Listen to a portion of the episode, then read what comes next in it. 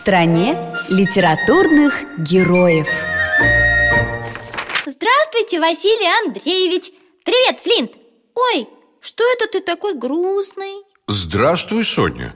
Да, ты права, Флинт у нас с утра мрачнее тучи. А что случилось? Ты соскучился по своему корсиканскому дядюшке? Или по жизни среди пиратов? Ерунда! Просто все несправедливо устроено. Я против! Вот видишь, и так с самого утра. Его попугайское величество против, а вот против чего не говорит. Флинтик, миленький, ну расскажи, что не так. Вдруг мы сможем помочь твоему горю? Это вряд ли. Где уж вам, людям, помочь страдающей птице? А вдруг получится? Один ум хорошо, а три лучше. Ну ладно, слушайте. Я тут думал, и вот что пришло мне в голову. Почему все книги, которые мы тут читаем, про людей? Почему не про птиц? Ну, сами посудите, про птиц-то интереснее, прелестнее, чудеснее. Даже не знаю. А вы что скажете, Василий Андреевич? Флинт, о птицах написано 1000 книг. Есть такие ученые, которые только птицами и занимаются. Они описывают их повадки, поведение, характер. Знаю, орнитологи. Но это же скучные книги, научные. Я имел в виду книги о приключениях птиц, об их отношениях с другими птицами или животными, или людьми, об их подвигах, об их героизме. Кажется, я понимаю, о чем ты. И знаешь, зря ты грустил все утро. Что ж, в нашей библиотеке найдутся и такие книги. Правда? Вы просто гений, Василий Андреевич! Соня, мне, конечно, лестно, но не надо преувеличивать. А вот, пожалуй, нашего сегодняшнего автора можно было бы назвать гением. Настолько глубоко он смог проникнуть в мир животных, понять их и рассказать о них нам, его читателям. Кто же этот загадочный автор? Может, он и в душу попугая смог заглянуть? Нет, врать не буду, кажется, о попугаях он не писал. Ага. Вот и наша книга. Эрнест Сетон-Томпсон. Рассказы о животных. Ох, и как же много тут замечательных рассказов. Даже не знаю, что и выбрать. Пускай Флинт выберет. Хорошо, Василий Андреевич? Конечно, я не против. А что это ты сегодня такая добренькая? Даже подозрительно. Просто ты сидел такой несчастный, нахохленный. Мне стало тебя жалко. Ну что, вперед, Флинт, выбирай. Так, дайте-ка взглянуть. Домино, мустанг и находец. Королевская аналастанка. Королевская аналастанка – это чудесный рассказ об уличной кошке. Фу-фу-фу-фу, никаких кошек. Вот о птицах бы, а? Да, точно. Пусть даже и не о попугае, раз таких рассказов нету. Можно о ком-нибудь попроще. Ну, конечно, не о таких простых птицах, как воробей или голубь. Голубь? Ты думаешь, голуби такие неинтересные? А слыхала ли ты о почтовых голубях? Нет. А что это? Голуби, которые живут рядом с почтой? Или на почте? Вовсе нет. Это голуби, которые сами передают почту. В те времена, когда не было ни интернета, ни телефонов, когда почта работала медленно и не очень надежно и регулярно, самым быстрым способом доставки писем или срочных новостей были почтовые голуби. Между прочим, есть ведь и у нашего автора рассказ о почтовом голубе. Итак, если Флинт согласен... А что скажешь, Флинт? Не возражаю. Тогда почитаем историю почтового голубя Арно.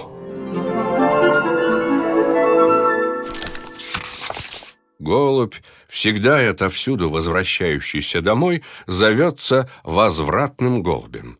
Эти голуби не отличаются особой окраской и лишены причудливых украшений, годных для птичьих выставок. Их разводят не на показ, а потому что они быстрокрылы и умны. От них требуется привязанность к родным местам и способность без промаха отыскивать их. Нет на свете существа, обладающего более тонким чувством направления, чем исправный возвратный голубь. Такого голубя всегда можно узнать по большим выпуклостям над ушами и по мощным крыльям. И вот предстояло подвергнуть испытанию способности последнего глубинного выводка. Никогда не забуду, что я пережил в этот день. Меня предупредили, что голубей спускают в 12 часов. В половине первого им следует быть здесь, но надо держать ухо востро. Они прилетают как вихрь. Едва успеешь их заметить, как они уже влетят в голубятню. Мы выстроились у стенки внутри голубятни, и каждый припал глазом к щели или неплотно закрытой дверце, жадно всматриваясь в юго-западный горизонт, как вдруг кто-то крикнул: «Смотрите, вот они!» Белое облако низко пронеслось над городскими крышами, обогнуло высокую трубу, и не прошло 2 секунд, как голуби уже были на месте. Появление белого облачка, шелест крыльев — все это было так внезапно, так быстро, что я, как не готовился, а был застигнут врасплох. Мое место было у единственной открытой дверцы. Синяя стрелка просвистела мимо меня, задела мне лицо крыльями, и я едва успел спустить дверцу, как поднялся вопль. «Арно! Арно! Говорил я вам, что он победит! Ах ты, прелесть моя! Всего 3 месяца и уже приз! Радость ты моя!» И владелец Арно прыгал, больше радуясь птице, нежели выигранной премии. Все присели на корточки вокруг голубя, созерцая с благоговением победителя, сперва поглотившего огромное количество воды, а потом спустившегося к кормушке. «Смотрите на этот глаз, на эти крылья! А видали вы когда-нибудь такую грудь? О, да он молодец, хоть куда!» — болтал его владелец, обращаясь к безмолвным хозяевам-неудачникам. Это был первый подвиг Арно. Он оказался лучшим из 50 голубей, и ему предстояла блестящая карьера. Он получил серебряное кольцо, которым награждают лучших голубей. На кольце красовался его номер 2590С. Номер, о котором и поныне любители говорят с благоговением. Ой, только знаете, чего я не поняла? Про кольцо! Зачем это кольцо и что это за номер? Дело в том, что такие кольца надевались птицы на лапку. На кольце гравировался номер, который служил опознавательным знаком. Ну, то есть он указывал, кто эта птица и в чьей голубятне она живет. Вроде ее имени и адреса? Ну да, все это помогало найти голубя, если он потеряется. Ну, сейчас почтовых голубей уже практически не используют, и правила эти забыты. Кстати, знаешь ли ты, что раньше в Москве было немало голубятин и голубятников? Многие тогда увлекались разведением голубей. Я, правда, уже не застал те времена. А ты, Флинт? Я-то помню, были и у меня приятели среди почтовых голубей. Прекрасные ребята. Поэтому и про Арно мне ужасно интересно послушать.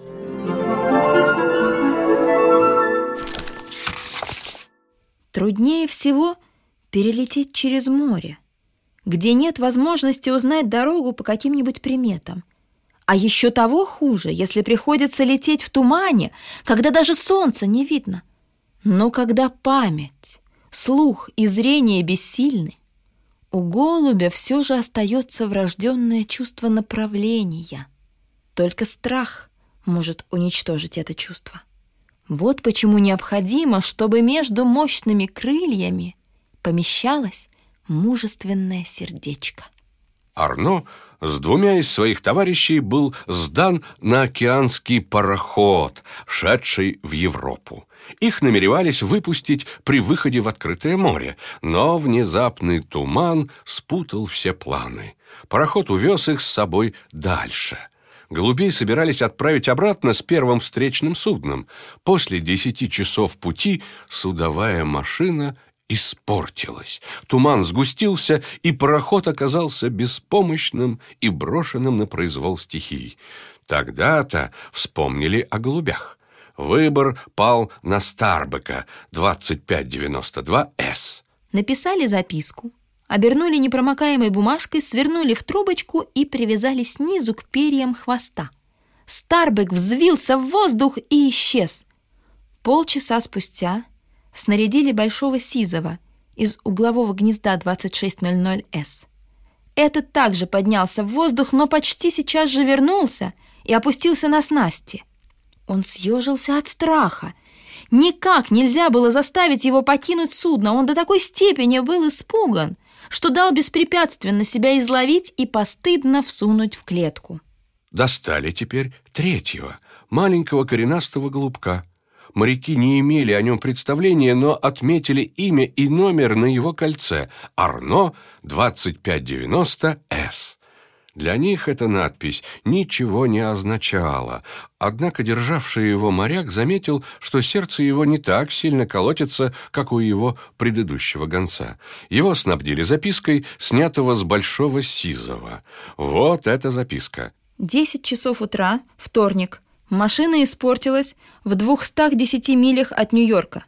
Беспомощно блуждаем в тумане. Пришлите буксирное судно как можно скорее. Через каждые 6-10 секунд даем один длинный свисток, за ним один короткий. Капитан. Письмо было свернуто в трубочку, обернуто непромокаемой бумагой, адресовано пароходному обществу и прикреплено к нижней стороне перьев хвоста. Голубь, едва его отпустили, описал круг над судном. Затем другой повыше, снова выше, пока не скрылся из виду. Он мчался все выше и выше до тех пор, пока сам не перестал видеть судно. Лишенный возможности пользоваться всеми своими чувствами, кроме одного чувства направления, он всецело предался ему. Голубок не испытывал страха. Безошибочно, как игла компаса, Арно двинулся к цели без колебаний, без сомнений. Спустя минуту после освобождения из клетки он уже несся, прямой, как луч света, к возрастившей его голубятне, единственному месту, где он чувствовал себя дома. В этот день на голубятне дежурил Билли. Вдруг послышался шелест быстрых крыльев. В голубятню скользнул синий луч и бросился к корытцу с водой. Голубь уже тянул один глоток за другим, когда Билли вдруг спохватился. «Да это Арно! Красавец мой!» Затем привычным движением голубиного тренера он достал часы и отметил время 2:40. В то же мгновение он заметил нитку на хвосте. Билли притворил дверцу и быстро опустил сетку на голову Арно. Через минуту он держал в руке записку, а 2 минуты спустя торопился уже к конторе общества, предвкушая щедрую награду. Здесь он узнал, что Арно проделал 210 миль над морем в тумане за 4:40. И не прошло часа, как на выручку злополучного парохода было отряжено спасательное судно. Славный это был рекорд. Его занесли, как подобало, в списке голубиного клуба. Арно держали на руках, а секретарь, вооружившись резиновой перчаткой и несмываемыми чернилами, отметил на одном из белоснежных перьев крыла подвиг и день, когда этот подвиг был совершен. Старбек, второй голубь, так и не вернулся. Без сомнения, он погиб в море. Сизова из углового гнезда привезли на буксирном судне. Это был первый подвиг Арно, а вскоре последовали и другие. Однажды к конюшне подкатила карета. Из нее вышел седовласый господин, вскарабкался по пыльной лестнице на голубятню и все утро просидел вместе с Билли, поглядывая сквозь золотые очки то на кучу бумаг, то поверх городских крыш, высматривая и дожидаясь. Чего? Вести из местечка, отстоящего всего на 40 миль. Вести, которую ему необходимо было получить скорее, нежели ее мог доставить телеграф, так как телеграмма задержится по меньшей мере на час в каждом направлении. Что могло прийти быстрее телеграммы на расстоянии 40 миль? В те времена было лишь одно средство – первоклассный почтовый голубь. Прошел час, другой, И начинался третий, когда синий метеор ворвался, свистя крыльями, в голубятню. Билли захлопнул дверцу и поймал голубя. Живехонько он сорвал нитку и подал записку банкиру. Старик смертельно побледнел, с трудом развернул ее, и лицо его оживилось. «Благодарение Богу!» — пролепетал он. Затем счастливый банкир поспешил на собрание. Маленький Арно спас его от гибели. Банкир хотел приобрести голубя, чувствуя, что ему подобает беречь и холить своего спасителя. Но Билли ответил ему: «Что в этом толку? Вам не купить сердце возвратного голубя. Вы можете превратить его в пленника, вот и все. Но ничто на свете не заставит его покинуть старую голубятню, в которой он родился». Прекрасно сказано. А как там насчет друзей и подруг? Что-то у меня душа не лежит к этому большому сизому голубю. Сдается мне, что и Арно его недолюбливал.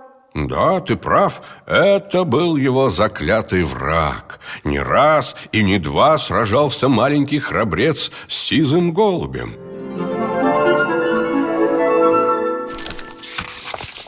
У Билли никогда не лежало сердце к сизому из углового гнезда. Случай с пароходом показал в нем труса.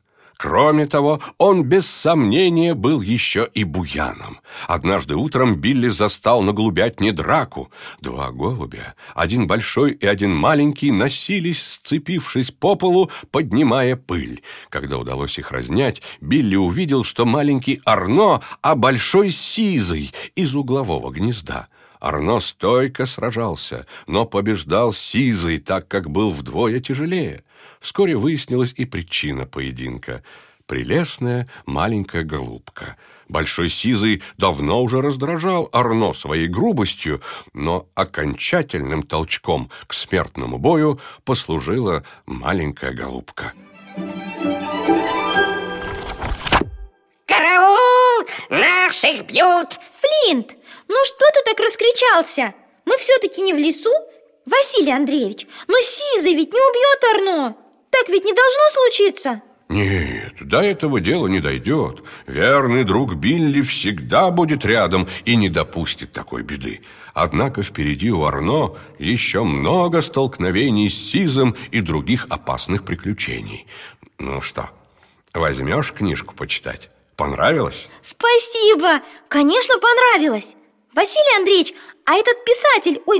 У него еще имя такое длинное. Сетон-Томпсон. Да, так вот, Сетон-Томпсон. Он только о животных книжки писал. В самых знаменитых его произведениях главные герои именно животные. Хотя, как ты видела, люди там тоже встречаются. А как получилось, что он так много о них знал? О, он с самого детства был увлечен природой, лесом, жизнью животных. Целыми днями он бродил по лесу, наблюдал за животными, изучал их повадки, а еще рисовал их. Кстати, он был очень неплохим художником и автором иллюстраций к своим произведениям. Здорово! А чем он еще занимался? А еще он был одним из создателей движения скаутов. Слыхала о таких? А что это? А я слыхал, это такие мальчишки и девчонки, которые живут в лесу и в палатках, учатся разводить костер, любить природу и все такое. Примерно так и есть. А еще ориентироваться в лесу, переправляться через реки, управлять лодкой, и многое другое. А самое главное, приходить на помощь попавшим в беду, выручать товарищей, жить в гармонии с природой. Ясно! У нас в классе один мальчик ездил в такой лагерь. Ему очень понравилось, только я не знала, что это скауты. Ой, Василий Андреевич, мне кажется, уже пора идти. До свидания, ребята. До новых встреч. До скорого! Счастливо, ребята! В стране литературных героев.